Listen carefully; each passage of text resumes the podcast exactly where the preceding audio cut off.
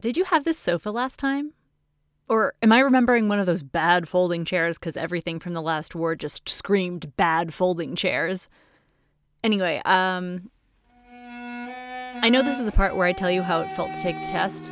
Survey, I mean. Sorry. I know you guys don't call it a test. It was fine. Easy. Everything's easier this time. Basic training last time was a nightmare.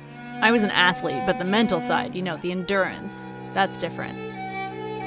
Anyway, this time I was ready for that. I I know who I am here. So, yeah, things are good on all fronts, just totally fine. Excited to be back in the air, glad to be useful. So, I think that's it. But um right. So, there was this one thing on the test that felt I was wondering whether everyone got the same question. It was something like Have you recently experienced any interpersonal conflict that impacts your ability to perform your duties as assigned? I. No. The answer to that is no. I think these recent, highly publicized events have only made me more. I'm ready, is what I'm saying.